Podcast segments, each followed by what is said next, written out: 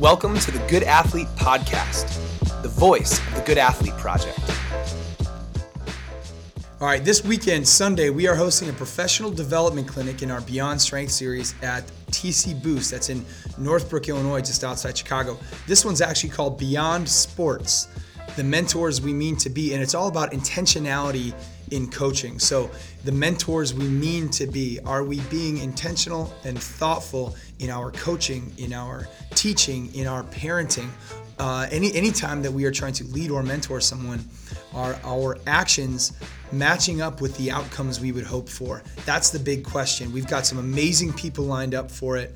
We've got Tony Moreno, who's an LTAD expert. LTAD is long term athletic development. We've got some really important people in the world of psychology.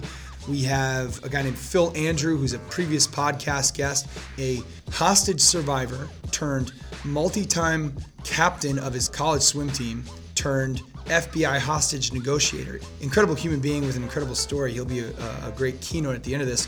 And we also have an important and necessary conversation and presentation from today's podcast guest. Maurice McDavid leads his community in a variety of ways. At 6'2, 250, he's a former college defensive lineman who's gone on to a career in education. He's in his 10th year as an educator and his first as assistant principal at a bilingual elementary school in DeKalb, Illinois. Before that, he was a middle school social studies and Spanish teacher and served three years as Dean of Students at DeKalb High School. Importantly, he's also assistant pastor and youth pastor at the United Pentecostal Church, which is actually the church that he grew up in. He's got an amazing wife and three amazing kids and understands the value of community. The conversation we have with Maurice today veers in a really, really important direction. It's actually the heart of the conversation we're going to be having with him on October 13. That is a conversation on race, equity, and restorative justice. He is experienced and well trained in those areas and recognizes sports as the perfect entryway to complicated but necessary discussions like those. I really hope people will put all judgments aside and take time to listen and engage with today's podcast. There's a lot to learn from coach, educator, and good friend of the project, Maurice McDavid.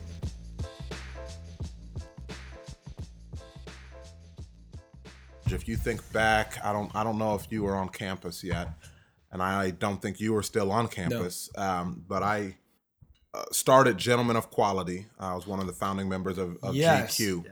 Uh, which is a multicultural fraternity on on campus. You started um, that? Yeah, I was w- one of the founding members myself and Lavar uh, Morel. Yeah. Um, yeah, yeah, who was class of uh, he was older 2009. Right? No, class of yeah, he was class of 2008. Okay.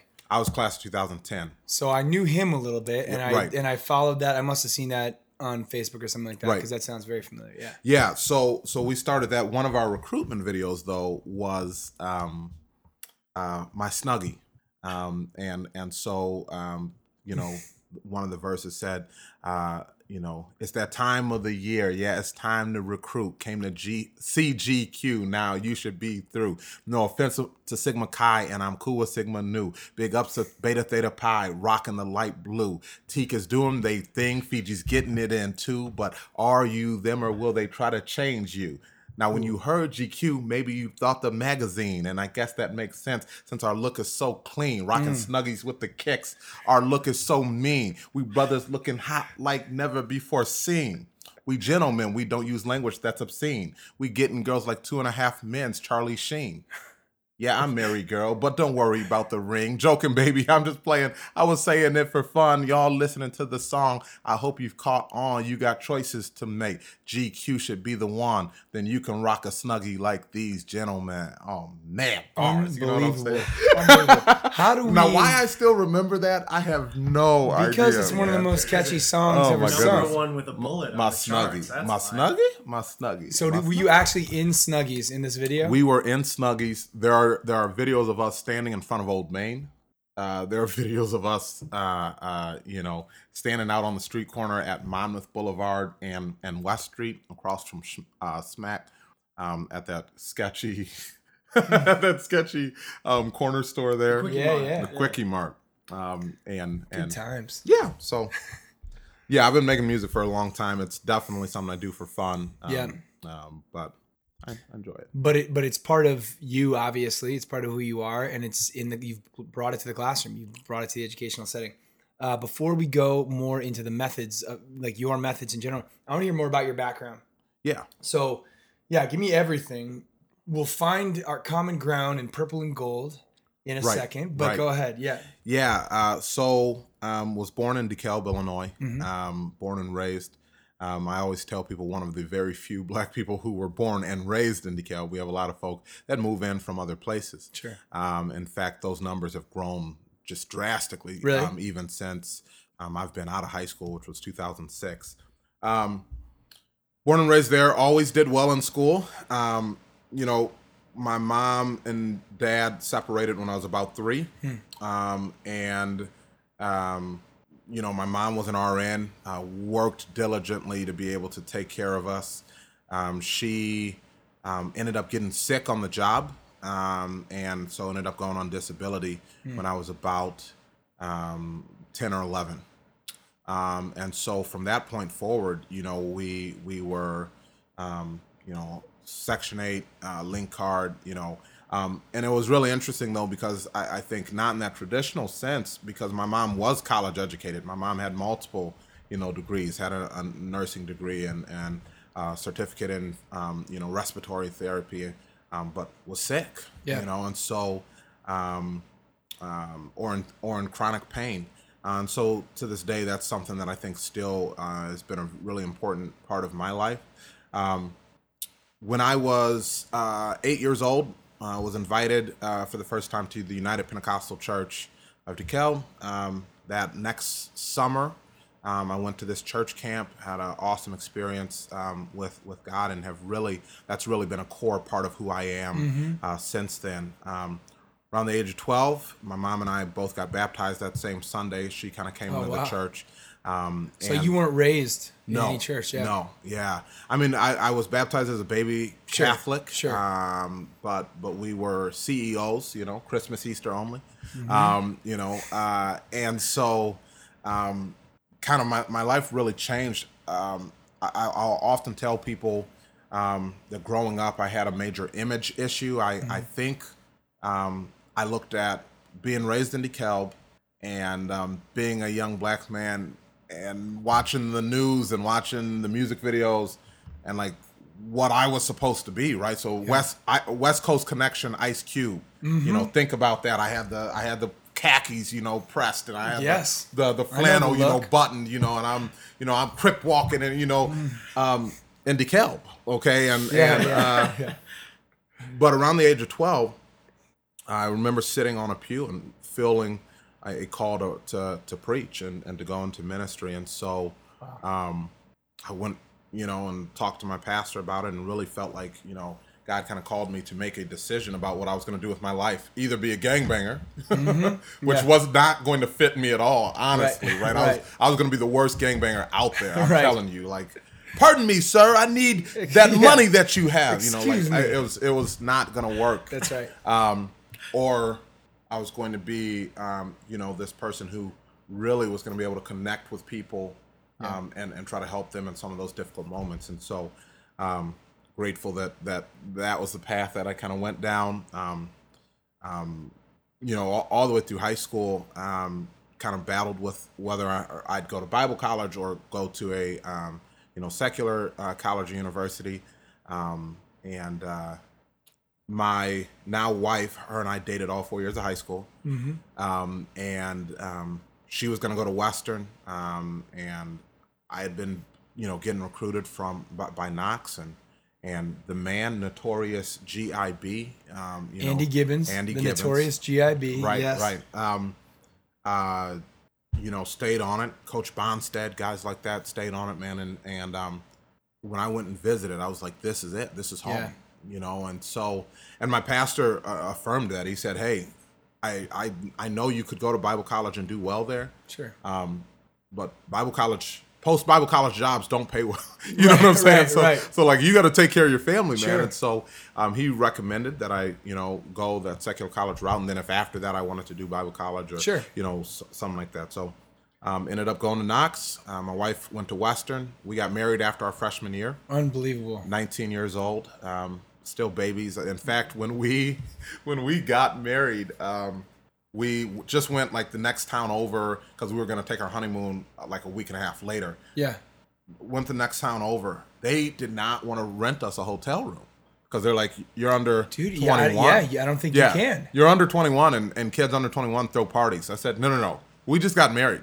Yes. We will be the only two at this party. You know what I'm saying? right. Like I'm excited. I'm, I'm, I'm excited. This Yes. will be like a party. Well, I don't want to get into too much details, you know, but That's right. Um, but so uh, you know, similarly, we, we couldn't rent a car down in when Yeah. we went down what to is? Orlando. It 24?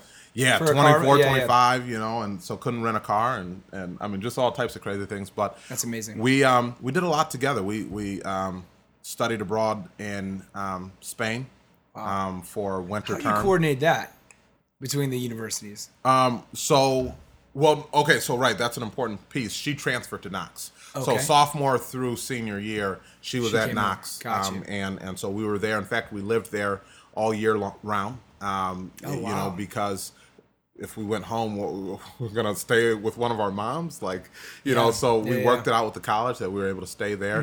We paid like five hundred dollars for the summer Wow. um, to Yeah. to be able to rent Because that they, place. they have the I remember the married units. right Right. right um, well You and and? Yeah. so so so they they had them basically they would talk about them but all they were were the senior apartments you know Oh, so we stayed in exec you know and so Oh, like um, you can stay in exec or you can stay in hamblin Yeah. um, and we'll call it married housing Yeah. i got a card at the beginning of every year that said your roommate's going to be Samantha McDavid. There cool, you go. cool. I mean, Oh, that- yes. that, wasn't my Yeah. top choice, but whatever. Yeah, you know, um, So you get what you get. tried to get Dre in there. play but, the cards. You're dead. yeah, exactly. Um, so That's funny. Um, but yeah, we we studied abroad uh, together, Barcelona for um, that winter term. That's so cool. Um, she was part of WOI, which was a multicultural sorority that was started Mm-hmm. around the same time as GQ. Um, you know, we did a lot of stuff together. Attended a church down there, and we- we were very involved there. Um, and uh, Which church was it? uh, we were at Apostolic Tabernacle. How would Um, I how would I find it? It was on. Um, this is for this is purely for me. Yeah, it was on um on North Street. Um so uh Because there's some beautiful old churches in that. there are Like, like there are just- yeah. In fact, so the pastor who was there um had been pastoring there over 40 years. Oh wow. Um had been there over 40 years. Um he was uh 80, you know, some years old when he retired. Um, but one of the things that that I you know commonly share about that man because he really left an impact on me. Um, uh, he's since passed away, um, uh, but at one point in a conversation, he was talking to me and his his grandson, and he called uh, he called us boys. Yeah, I'm 18 years old, you know, and this Mm-hmm. Yeah. man has you You're know been get married. preaching. Yeah, this man has been preaching longer than than I've been alive, you know, Yeah. and um, he came back to me though, and he humbly said, "Hey, I did not mean that in an offensive manner, Hmm. recognizing that there could be that racial tone to Mm-hmm. it." He said, "I didn't mean that in an offensive manner." Here, here was this again, this grown man, Yep. 80, you know, 70 some years old, pastor in a church. He he could have he could have said, uh, "He knows I didn't mean it," or he could have you know walked away and played that power and position, but he humbled himself and and apologized to me, this 18 year old kid who had just gotten to his church, and um, I never have never forgot that, and I, I try to remember that when I'm dealing with Yeah. first graders who maybe my tone wasn't right, maybe maybe there's something I need to do uh, to make that right. So I just I have to pick up on that before we even get into your career as a college football player and all the other cool things you've done. So that immediately, what you just said, reminds me of one of the most interesting conversations um, that I've been a part of recently. And I hope I, if, if anyone feels uncomfortable talking about this, let me know. But um, there's a book out, How to Be an Anti-Racist. Have you heard of this? yes, Did I tell you about? Did we Uh, talk you- about that? we in the phone talked about it. Yeah.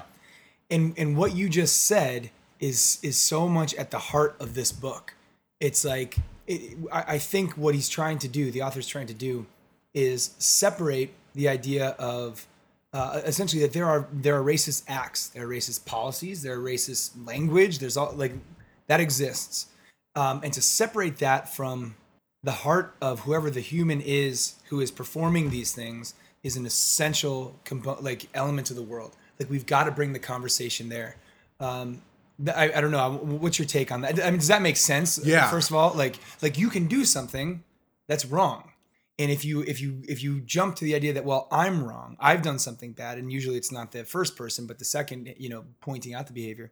If you can separate the, the heart of the human from the behaviors of the human behaviors, that could change tomorrow. And isn't that what we want ultimately? Right. Y- You know, I, I posted something on social media not too long ago just talking about the idea that um, when I'm engaging in a conversation with somebody about racism, about race, and their response, their their individual response is, "Well, I'm not racist." Mhm. Um, for me, it it it um, it seems to be a sense of ego uh, e- e- um, egocentrism, right? That somehow because you, the individual, are not racist, Mhm. that we shouldn't have a conversation about racism. Mhm. Racism is not um, uh, largely it's not about individuals, Mhm. right? Um, um, and, and again, for your uh, for your answer to be, I'm not okay, but I'm not even talking to you about you right now. Right, If right. you're not even the victim of racism, Right. for you to bring the conversation back to you says Mhm. I'm, I'm very egotistical. Yep. I want this conversation to be about me and about how I feel. Right. And again, I think that feeds into a little Hmm. bit of that Yeah. those ideas of of um, uh, fragility um, Yeah. and and feeling like you know, well, I had somebody say to me, well, you know, the white male right now is just taking a real beating. Yeah. Yeah. Pardon me? Dude, you there know are- American I, uh, history? there You are do- groups on Instagrams that you know that's a real thing. You know, like Facebook groups. Of, Oh, yeah, uh, but poor, poor us. There's yeah. rights activists. Yeah, there's- and and, yeah. and and again, that's that's that's fine. I I think that unfor- unfortunately in systems you'll see inequities in, in Sure. every in which direction. That's right. But to pretend like history has not had a definite Right. direction Right. in which it has sent its injustices Right. is nonsense. Yeah. So again, I'm not necessarily calling you out the individual. Right. Um, and don't make this about you, the individual. There you go. let's let's engage in the conversation a little bit beyond just you and even beyond just me Yeah. um you know i got the opportunity the other day to present uh, to our our sheriff's department. We had a situation that really created a racial um, firestorm in our community. Yep. some police interacting uh, with a, a black male uh, while arresting him chokehold tasing all these types of things. Um, and you know one of the things um, that i really got a chance to to mention to them was like hey i need you to understand we're we're talking about like all of the anger that you see right now it's not even really just about this one event or this Right. one occurrence we're Mhm. talking about the pattern of behavior that has been established um, throughout um, the history of this country and so now if you'd be willing to just hear that Yeah. that's that's going to begin to close that gap that that you see you know and that sense of distrust That's really interesting because it's that's so true. You- Follow me on this. We, I mean, we've had conversations about this before. What, like, if you can separate it from the issue, like one singular injustice, like you never get protests and uprisings and and all these things um, because someone shoplifted. You know, there are minor injustices all the time. I would not put some of the interaction between um, police and civilians minor. I wouldn't call that minor, but it's not even like you say the singular interaction. It's the fact that so much has gone come before this that there is a narrative that is that there's an undercurrent here and maybe you you know this is just something that sort of bubbled up and has given us all the opportunity to Right, talk about right. it and, and bring these things to light Absolutely. which which is and, and again which is why this this uh, conversation is a complicated one but also a necessary one because we should this is my take on it we should see every single one of those cases case by case Right. obviously uh, i don't think it would be fair to say police are inherently racist and or, or, or in like you said it could go in any direction right um, so the individual cases need to be handled individually. But why is there such a strong stance on some of these terrible situations when it comes up? Um, really wrong, and I won't cite anything, but there have been plenty of these uh, police civilian interactions that have been freaking like, how is this even still going on in the world? right Uh, you know, right um, that is start has has started a narrative that feels like it's been been brewing and necessary for a long, long, long, long, long time. absolutely uh, you know again um, j- just that idea that um, it's it's not about you know individual police officers Mm-hmm. um, but but I always come back to this idea um, that oftentimes um, we, we've we if we're realist about history, Mm-hmm. We know that there were police who actively pursued and and hurt black communities um, in the 60s. And I Mhm. think I can make that statement and a lot of people would agree with it. Well, I think that is a thing that happened. Right. so that yeah. But I would also say it happened in the 70s. Hmm. Yeah. And if you ask people in LA, they'd tell you it happened in the 80s. Without a doubt. And if you ask Rodney King, he'd say it happened in the 90s. So now, all of a sudden, the question becomes when did it stop? Mm-hmm. We hit 2000 and all of a sudden it just stopped. Right. Obama became president and now it's gone. No, no, no more of that, guys. Right. So Right. so so so the fact is is again while individual police officers work hard to build that relationship, Mhm. let's look at again. Uh, you know, one of the things I said again to to to the sheriff's department was simply, if your policy and protocol protocol says that what happened in that video was correct, Mm-hmm. then the question is how do we fix the policy and protocol? Because that's where it is. It's not in Sure. it's not in that officer. Sure, that officer followed protocol. That's Mhm. fine if that's what you want to tell me. Then how can I join the table to make sure that the protocol Just right. changes? Right. Right. Um, you know, I, I've said it simply: the idea that um, a police officer really is uh, uh, allowed that opportunity to protect themselves if they perceive a threat. Sure. But what if historically I could Mhm. tell you that black men have always been perceived as a threat? Mm. Now that means that at any time that police officer, Mm. because he is, feels threatened, right, has the right to protect himself, and I walk in the room and I have made him feel threatened merely by my presence. Yeah. Now some people say, no, that's not right, that's not true. Well, let's go back to 1921, the first movie with critical acclaim called Birth of a Nation Mm-hmm. in Birth of a Nation, you have uh, this this white actor in blackface who is going around stealing white women, and then the Ku Klux Klan comes in to save the day. Hmm. What image was painted right there? Right. The black man as a threat. Mm-hmm. What image is painted in our our our, our main uh, music? Right. Right? And Right. again, I get it. You might tell me, but but but Maurice, that's black people making the music, man. I said absolutely they are because somebody's buying it. You know Right, what I'm saying? right. So That's somebody's not- buying. So so whoever's making sure. it and, and this that. But if the images on cops and on the news and and the images don't go to the south side of Chicago, Mm-hmm. people die there Yeah. right? That's the image that's consistently put out there. Then when I walk in the room and I'm not in my shirt and my tie Yeah. that I wear, you know, most of the week, but it's Saturday, so I'm in my hoodie and my my J's. Right. Do I do I look like a threat? And now all of a sudden How they're tall are you? protected.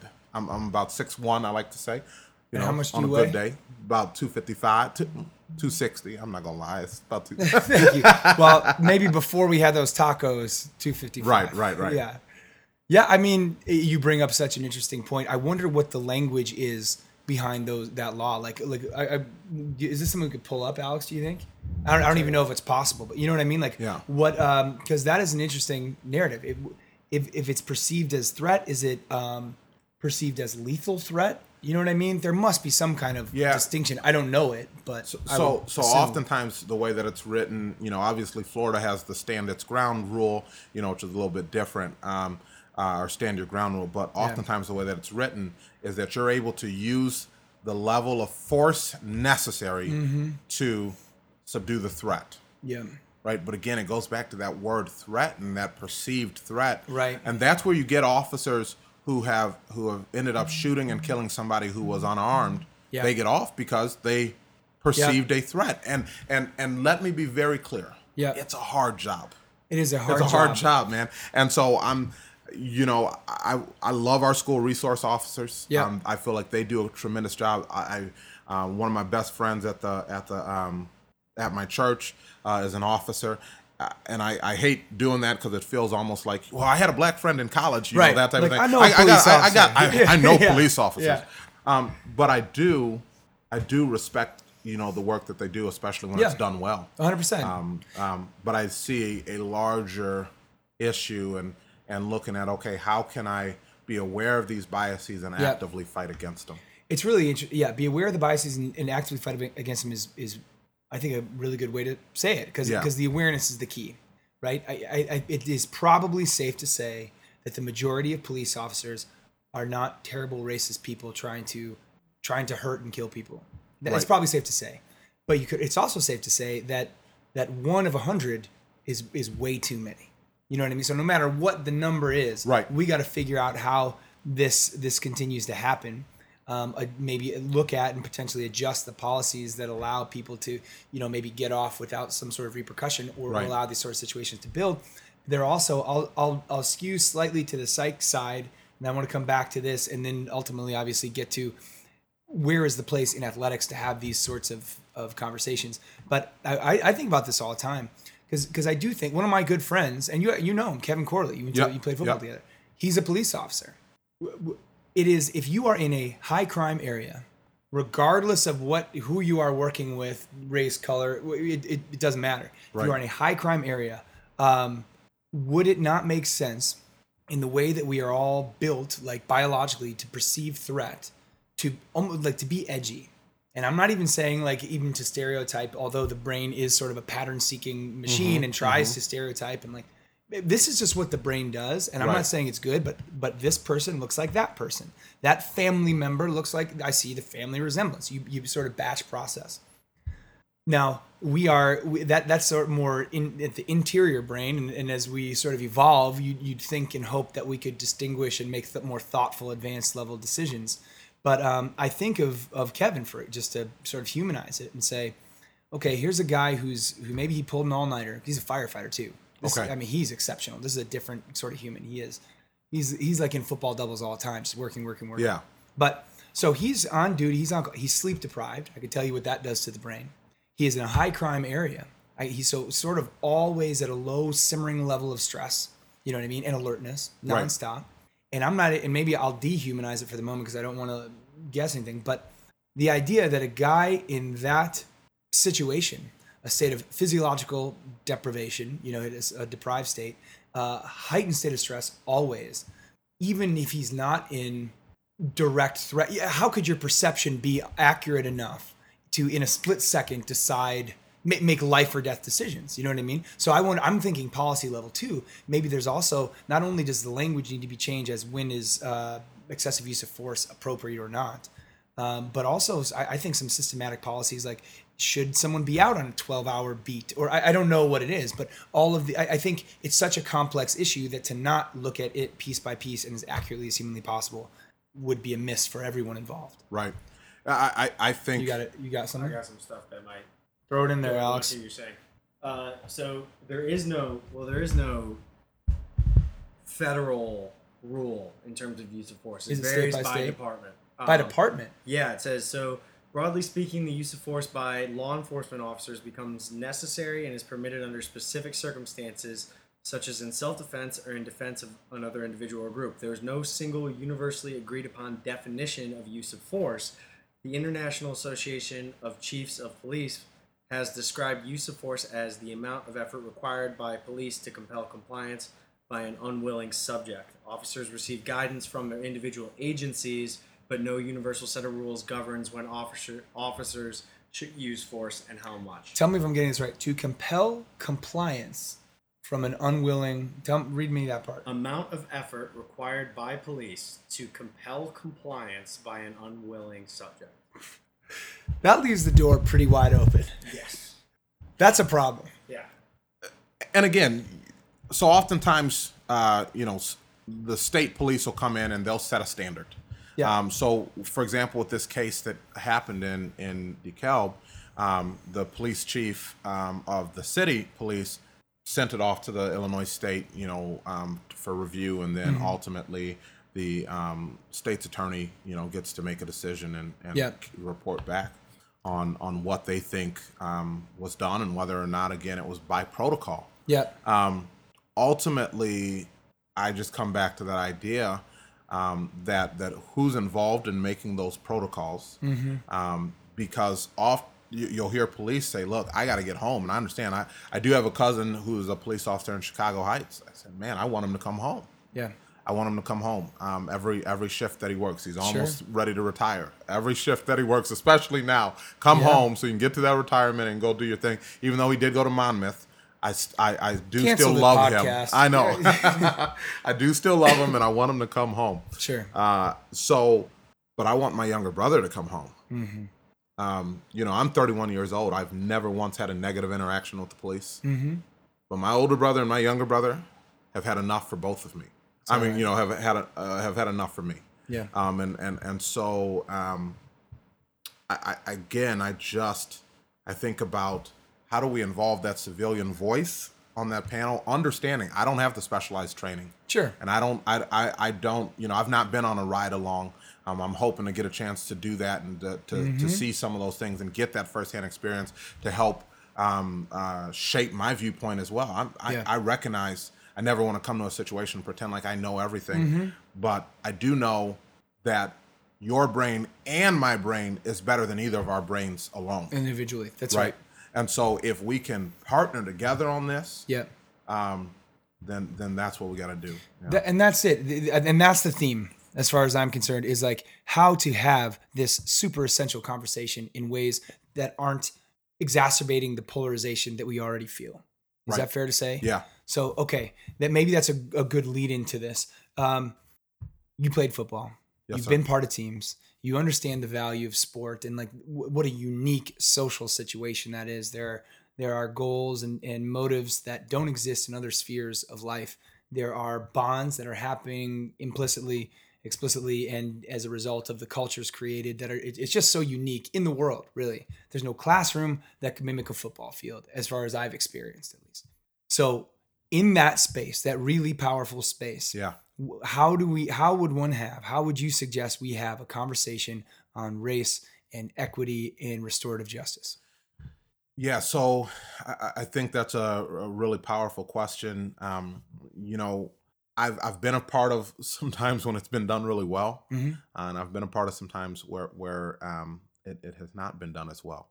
Um, you know, I had a coach um, say something along the lines of, you know, inside this room, uh, there is no black and white. There is only one color, and that's black and orange. Um, which is actually two colors, which made us all laugh and kind of kind of ruined the situation. But, Yeah, yeah. Um, but again, he was attempting to Sure. to um, point out this idea that you know, hey, we're we're all barbs here. mm-hmm.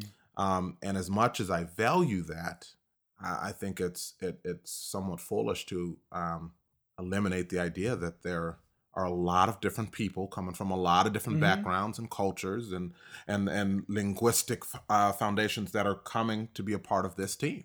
yeah Um, and and that culture, when we talk about culture, that c- can be you know culture because you're coming from Colorado and I'm coming from Totally. the cornfields of DeKalb and you're coming from North Shore and and whatever it may be, right?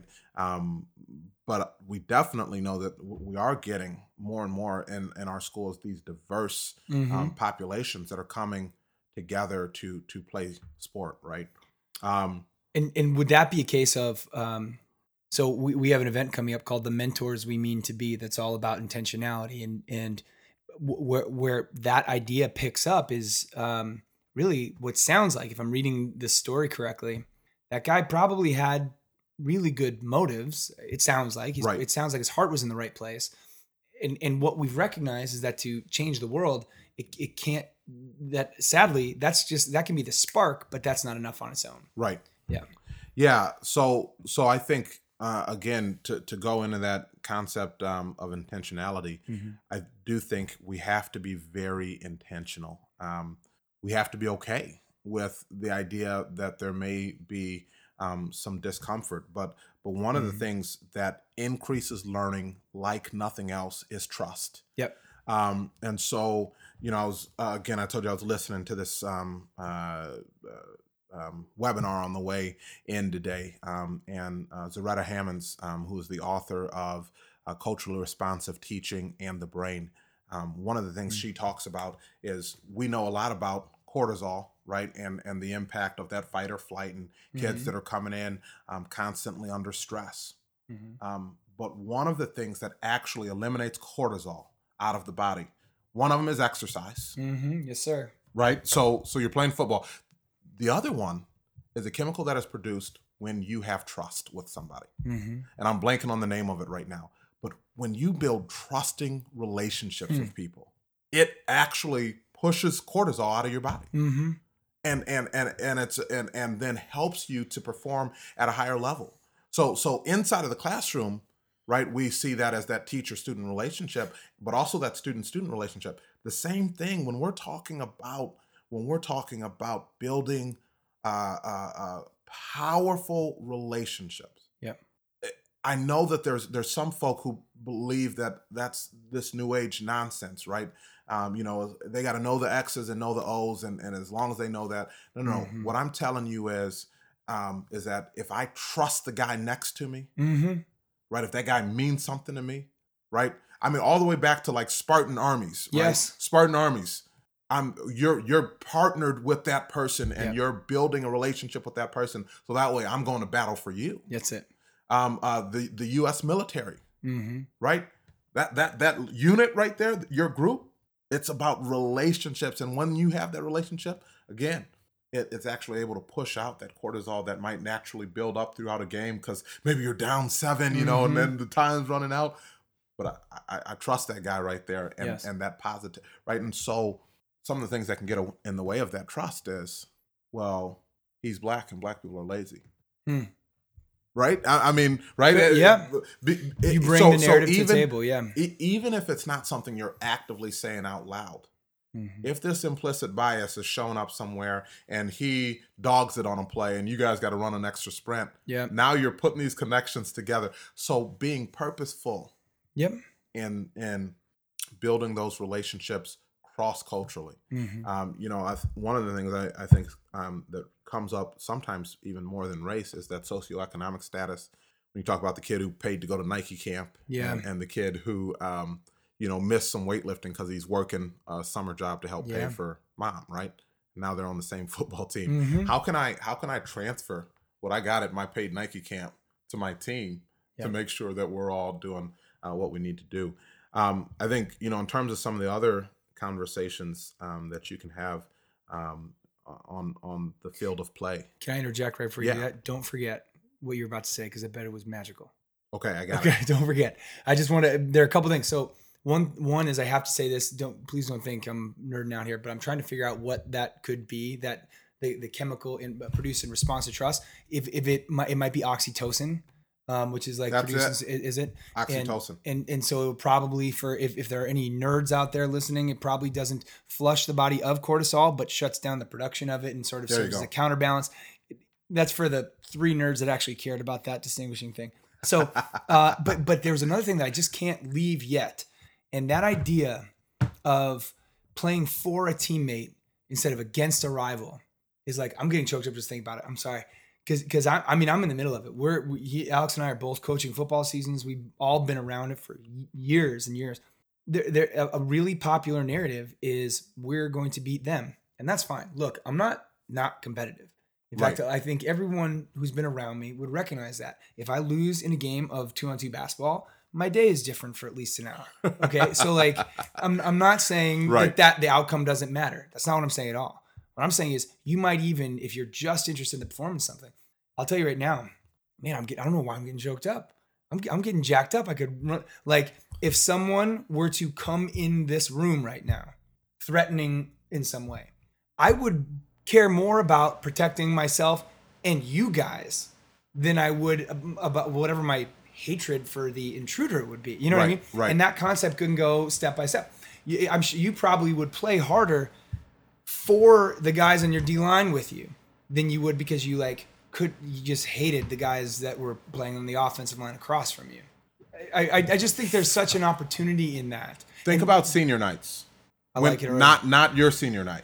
Do you remember what the chants were? Come on, guys, this is for the seniors. Mm-hmm. Why why can't we have that mentality every game all year long? Mm, yes. right. Not just on senior night when all of a sudden we decide we got to get one for the seniors. yeah. No, man, all year, all year, All year. I'm playing for you. Now, again, I'm gonna go. Uh, I'm gonna go cliche here, Give but this is us. my favorite movie. 20 years ago, like yesterday or the day before it came out. Talking about Remember the Titans, right? That was 20 years ago. That was 20 years First of ago. all, I feel very old. Yeah, I don't want to talk about Yeah. it. Um, but, uh, but but especially because 20 years ago I was already in seventh grade. It's not like 20 years ago I was you know you know just in preschool. I was already in seventh grade. You know. anyway. Mm-hmm. I wrote a book report on it. yeah. but but one of the things that he does right he's purposeful He recognizes the current situation that they're in. He says, You will spend an hour every day with a teammate of the opposite race. Yeah. You will get to know that teammate. And we will do triples until you have met with every teammate that, you know, the opposite. I could quote the whole movie was now. I, pretty I- much I was- verbatim right yeah, I'm, I'm- yeah. I'm, I'm just saying he's getting beat like he stole something. You know what I'm saying? um, uh, um, but but again, there's there's just that that intentionality of Mm-hmm. building relationship because it's it's very difficult when when like no, I know that person. I've eaten dinner at that person's house. Right. Right. When when Bertier's mom finally gets to a place where she's willing to let Julius come in. Yep. What does he do? He gives her a big, a big hug, hug. and, I and- know. right, and it's like this Hallmarkish, Disney-ish moment, Yeah. but that's real. Something to it. There, there, there's something about it, absolutely, because once you sat across the table from a person, Right. and and you you've gotten to know that person, now I can no longer say, well, all black people are this, all white people are this, but not all of them, because what about Mm-hmm. Right. Bertier? At least Bertier isn't that way, or Right. at least Julius isn't that way, and we can begin to engage in these conversations. Maybe that's just sort of the wedge to whatever prejudice might exist to start now thinking again as a human instead, Right. instead of being reactive, completely right reactive. Yeah. Hmm. absolutely absolutely um yeah I, I was i was just gonna say. Yeah, say where will you go before I um, you off? you know in terms of uh restorative justice um man uh hold on hold on i'm gonna get back to that i, I just right. wanted to say real quick in terms of that relationship piece Yeah. the other thing that relationships do um and zaretta hammonds talks a lot about this is that relationships allow you to push somebody Mm-hmm. if you don't trust or if i don't trust you and you push me Yeah. I feel like you're trying to hurt me. Mm-hmm. But if I trust that what you're doing is best for me, Mm-hmm. right, then you can push me. Mm-hmm. But I want you to think about that kid who who's who's kind of that edge kid, right? And you yell, "Hey, you missed that play!" Da, da, da, da, da. And there's not that relationship there. They shut down. Yeah. They're they're ready to quit. Yeah. But when they have that relationship with that coach that says, I know that this coach has what is best for me and this team in mind, you can push that kid and they're going to stick with you. Yeah. And that relationship's got to be com- constantly being renewed. Yeah. Um, I was going to say real quick in terms of the restorative justice piece, you know, um, restorative justice uh, differs from that traditional concept of, of punitive justice or retributive justice Mm-hmm. in the idea that you're asking not who did it and how do we punish them, but Yeah. you're asking wh- what harm was done and how do we repair the harm. Um, I want you to think about the difference of that. Mm-hmm. Yeah, in, it's an in important that team, distinction, yeah. In that team, um, because again, when that coach says, "Hey, man, I, I, I need you to think about your decision Saturday night at that party," Mm-hmm. who did that hurt? Right. Who did that hurt? And I can make you run sprints all day long. Sure. Number one, they're not always going to connect the sprints to the behavior. Right. Um, even the most advanced kids are not doing that necessarily in their in their brain. But but um, but number two is is it's not really. Um, uh, I mean, it's not really holding that kid accountable. Yeah. I need you to think about who your decision hurt. Number one, you you're you're, you're suspended ten percent of the season. Mm-hmm. Because you're suspended ten percent of the season, who's who, somebody else has got to try to step in and fill the role Right. that we expected you to have. Somebody's now got to go play play both ways. You know, somebody's got to take care of something. And so that idea that we can uh, instead um, say, who did you harm, and and how do we repair that harm? How do we make it right? Um, whether it's through that apology, um, whether it's through again that that reflection it's through community service it's through i'm running the water bottles at the game even though i can't play and i'm giving back to this team um, it it takes those relationships that otherwise remain broken Right.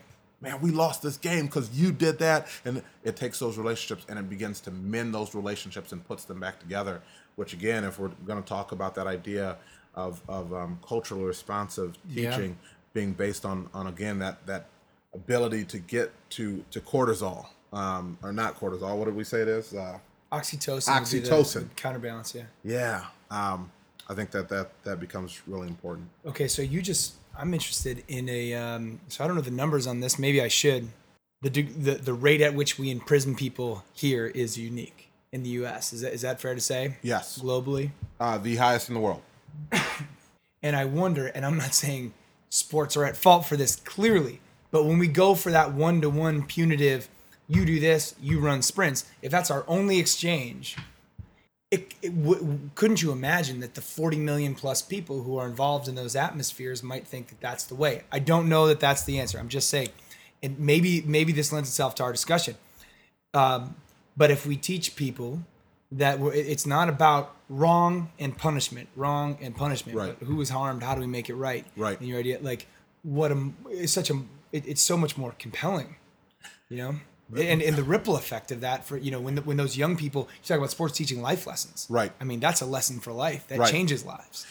The other thing that, that restorative justice does incredibly well, um, and I think it goes right to what you're talking about, is it builds empathy. Um, because all of a sudden, that person has the opportunity to see that my actions do not impact only me. hmm Right. It takes them again out of that ego egocentric. And again, you talk about high school. Yeah. I don't know that there's a more egocentric time. you talk about uh, NCAA uh, Division One sports. Yeah. these are kids who whose egos who ha- have been fed uh, Mm-hmm. for for a very long time, right? Um, because you've always been the best Yeah. at what you do. No doubt. But if I can get you to recognize that your choice to to to smoke marijuana hurt, look, let me let me let me take it all the way to the NFL. Go ahead. Antonio Brown. Yes, sir. I, I don't know. I don't know if he's ever taken time to think about Oh, no. his choices impacting more than just him his choices impacting other folk and so but if we can get an athlete to begin to recognize that it actually builds a sense of empathy um, uh, in fact um, there's some research done on restorative justice um, uh, out of the maximum security prisons uh, in, in england um, and i could send you the link for this video um, but he talks about the fact that that you take he took these people that would have been considered sociopaths, Mm-hmm. right, who lack empathy by definition, right. Um, they're they do the brain scan. Their amygdalas were underdeveloped, Yeah. Right, because that amygdala plays a role um, in in that sense of empathy. Through the restorative process, meeting the the the families of victims, they actually saw over time through that restorative process that that amygdala began to grow and develop right because they used to think that neurogenesis or uh, you know cerebral genesis or brain brain growth stopped Mm-hmm. after a certain age but we recognize now that we're we don't grow nearly at the rate that we do you know from Right, two to three and then again at um and and, and puberty but um that there can be continued brain Yep. growth and development and so they could actually see that amygdala change um, through the use of And what of sorts of things were they doing to do that?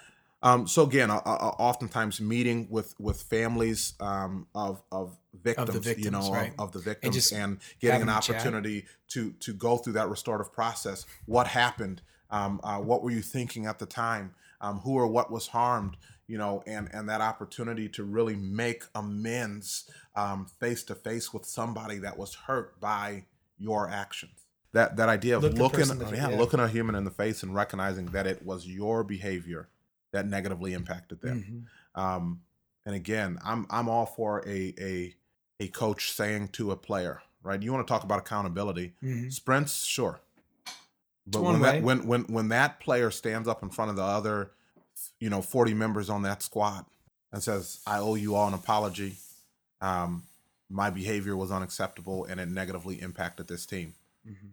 Like you talk about accountability, that's it. That literally is direct accountability. We talked a little bit brain here. We talked some psych, some some neuroscience, touched on it only really, but um, to have an understanding of of the group that you're working with, like the adolescent athlete, to think about like what would be more powerful. You talk about like you know there should be sort some sort of repercussion, some obvious repercussion for the actions. So what I was saying was um, to recognize that um, one more sprint, although it's momentarily challenging, I guess, for a young person, if you're an adolescent to have to stand up and confront your shortcomings in front of a group of your peers, I mean, that is almost definitely the harder of the two. You know, if given the choice, wouldn't you think that that a lot of call it proud teenage boys say on a high school football team, just given our experiences, if they were given the choice to run a couple sprints or stand up and kind of be vulnerable in front of the whole group, I think they might choose the sprints. Yeah, no, I, I, I think hands down they would. Um, and again, I've I've uh, argued this approach for a long time, um, just because again, I, I think I think if we're talking about effectiveness, right, um, and I'll compare the the running extra sprints to suspension. Um, is it effective, right? Mhm. And and let's not give opinions. Let's talk facts. How many times are kids who are suspended then suspended a Mhm. second or Yeah, third time? that's right. That's right? right. And so if you're talking about you know what we would refer to in the in, in the criminal world as recidivism, right? That Mm-hmm. re, repeating uh, re- repetition of behavior. Um, and you think about some of the kids that you've coached that have had Yeah. issues. They don't have just one. You know, they right. they so so what are we doing? Um, I think to to really get them to learn now. Is restorative uh, is restorative justice going to fix it the first time? No, but it's going to at least put some some some life lesson into it other than just here run an extra sprint. Um, I, I do think that oftentimes we got to follow that up though with continuing continuously cycling through that relationship building that is a part of culturally responsive teaching and leading. Um, and so trying to figure out, you know, how can I how can I connect to this kid, right? Um, uh, again, one of the things Zaretta Hammonds talks about um, is um, the idea of individuality versus collectivism. Mhm. Um, and there's actually this this scale, and they you know kind of rate whole whole countries by it. The U.S. is a 91 out of 100 uh, and towards individuality, Mm. right? So we are an incredibly individualistic society.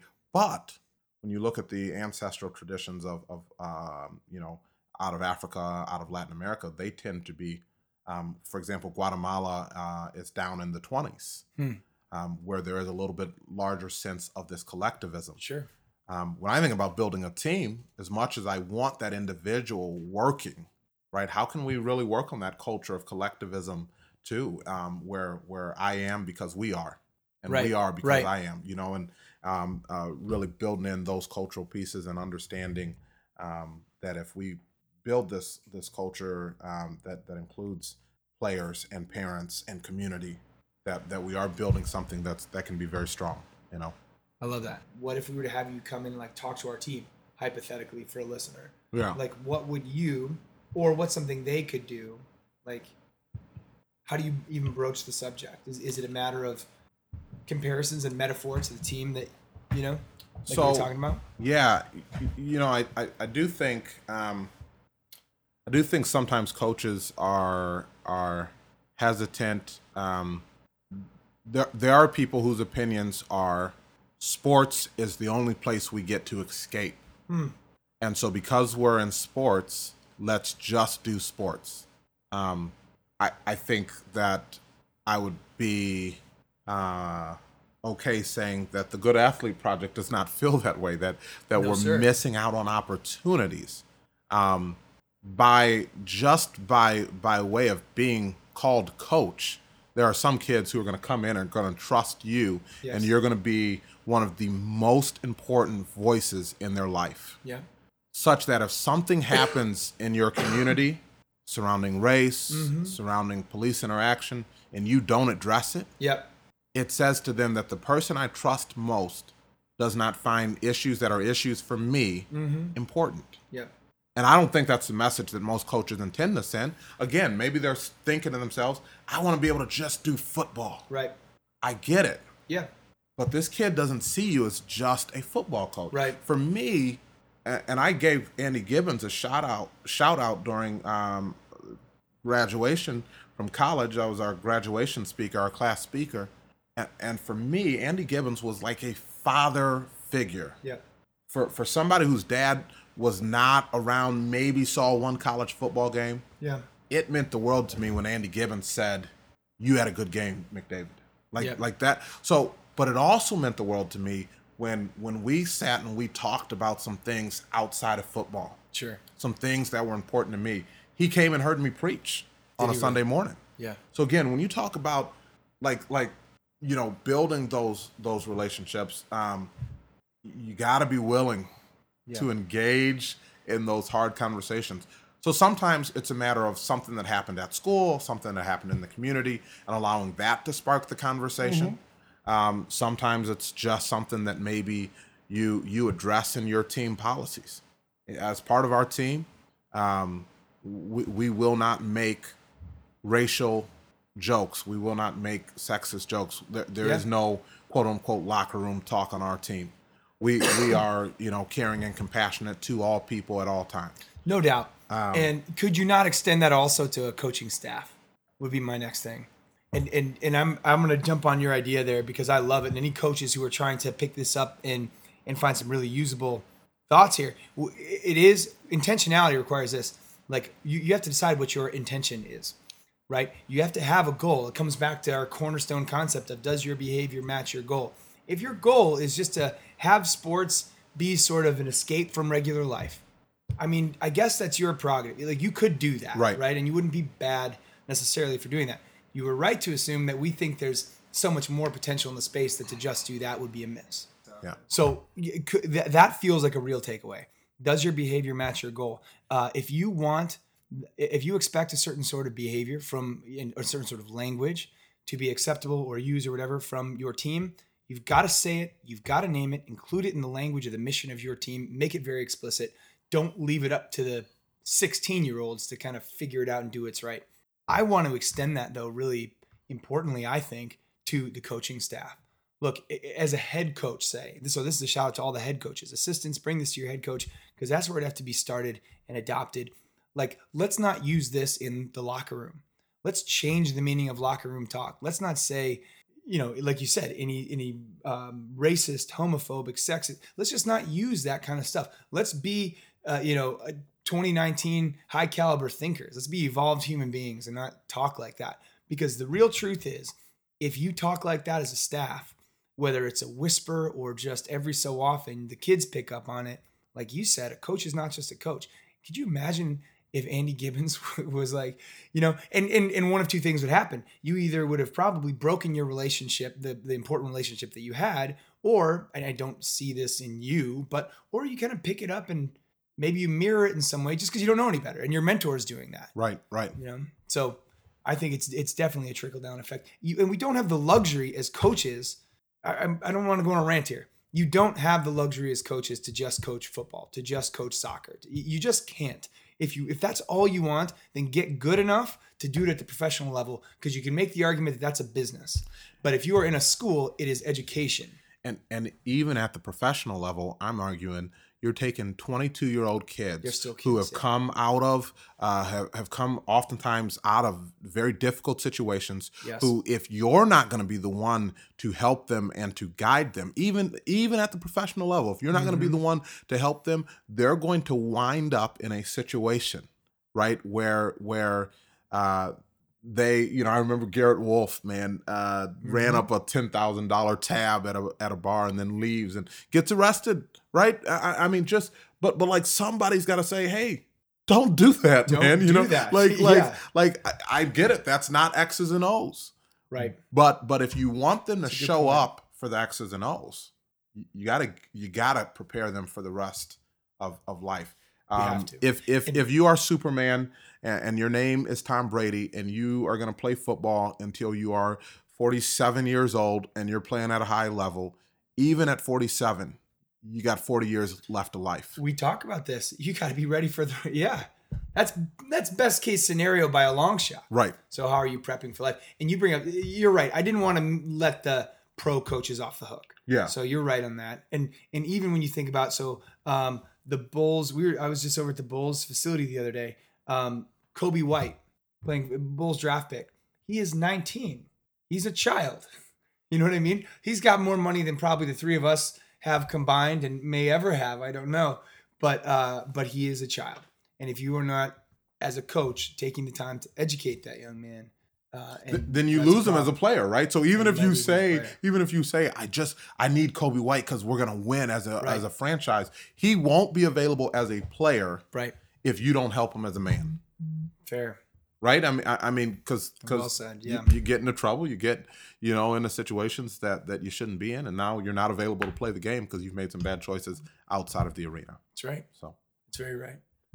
I've really enjoyed this conversation, Absolutely. and I and I hope anyone who's listening who I hope everyone has enjoyed it.